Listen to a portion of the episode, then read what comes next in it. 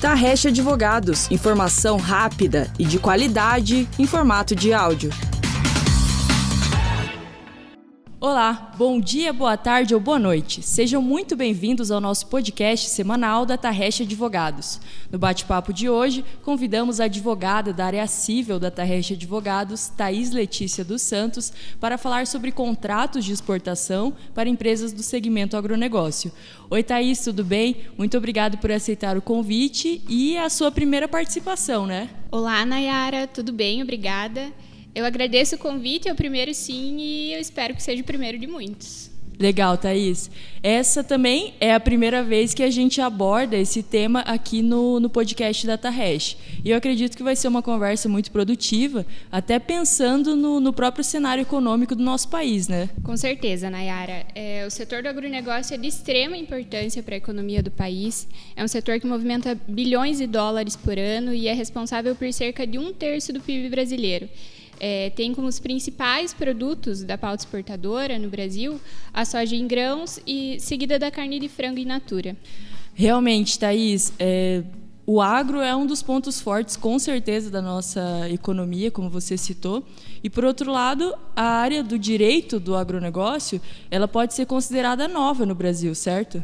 É, de certa forma, sim, porque, em que pese a força expressiva do, do agronegócio, como nós mencionamos, é, o setor ainda carece de profissionais da área jurídica que atendam às suas necessidades, visto que um profissional que essa área demanda precisa estar atento ao que vem acontecendo no mercado, além de atender e versar sobre diversas áreas do direito, desde, por exemplo, o direito tributário ao direito ambiental.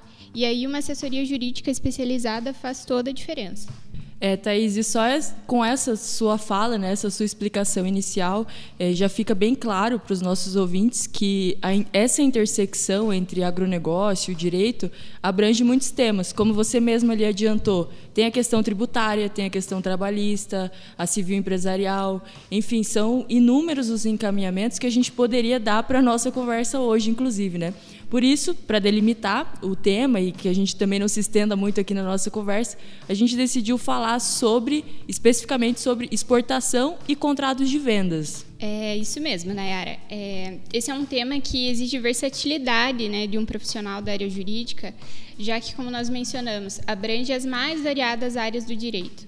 Mas a questão contratual eh, merece uma atenção especial nesse ponto, visto que ela vai gerir toda a relação negocial e pode, inclusive, evitar grandes prejuízos aos contraentes. Uhum, interessante, Thaís. E de início, então, para a gente entrar nesse tema, vou te fazer uma pergunta mais relacionada à sua percepção enquanto profissional do direito, né, enquanto advogado. Você considera complexo o trabalho de contratos de exportação do agronegócio? Ou seja, é, é um trabalho que realmente precisa de conhecimento técnico aprimorado, até para não prejudicar as empresas, por exemplo? Sem dúvidas. Isso porque um contrato de exportação, perdão, ele não é um simples contrato de compra e venda. É, ele envolve a pactuação de acordos sobre vários aspectos. E isso exige perspicácia do profissional. E, é claro, conhecimento técnico, mas não só sobre contratos, é, também sobre tudo que irá envolver aquela relação negocial. Então, Thaís, agora partindo para a parte mais burocrática. Como é o processo para montar esse contrato de exportação? Ele pode ocorrer sem o intermédio das trade companies, por exemplo? A elaboração de cada contrato é muito específica e deve observar, além das necessidades do produtor ou da empresa exportadora, enfim, é, as regras estabelecidas pelo país destino da exportação, uma vez que os contratos dessa natureza eles são regidos por regras do direito internacional privado. O contrato de exportação, todavia, pode ter como parte diretamente o produtor ou a, a cooperativa da sua escolha, ou então, como você mencionou, é, as trade companies, que são empresas que compram a produção interna e vendem para o mercado externo. Mas a figura dessas trade companies ela é opcional. Perfeito, Thaís. E na sua visão técnica, quais as principais cláusulas que devem constar num contrato de exportação?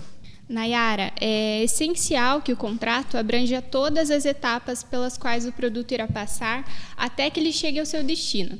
E isso inclui as condições de venda, transporte, seguro, meios de pagamento, e aqui é relevante nós mencionarmos é, a importância de estabelecer em contrato a moeda que será utilizada na transação ainda é, a divisão dos ônus financeiros por serviços portuários e de logística em geral, custos alfandegários, além de obrigações diversas, como a preparação de documentos e licenças governamentais.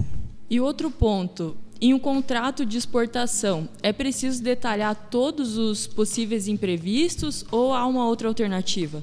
De um modo geral, sim, porque isso pode variar, depender da legislação do país com o qual se está entabulando o contrato porque em muitos países não há previsão de algo muito utilizado no Brasil, que é o chamado caso fortuito ou força maior, que basicamente é quando um evento inesperado, sobre o qual você não tem qualquer tipo de influência, lhe deixa de mãos atadas e eventualmente sem poder cumprir as obrigações acordadas, como uma frustração de safra, por exemplo.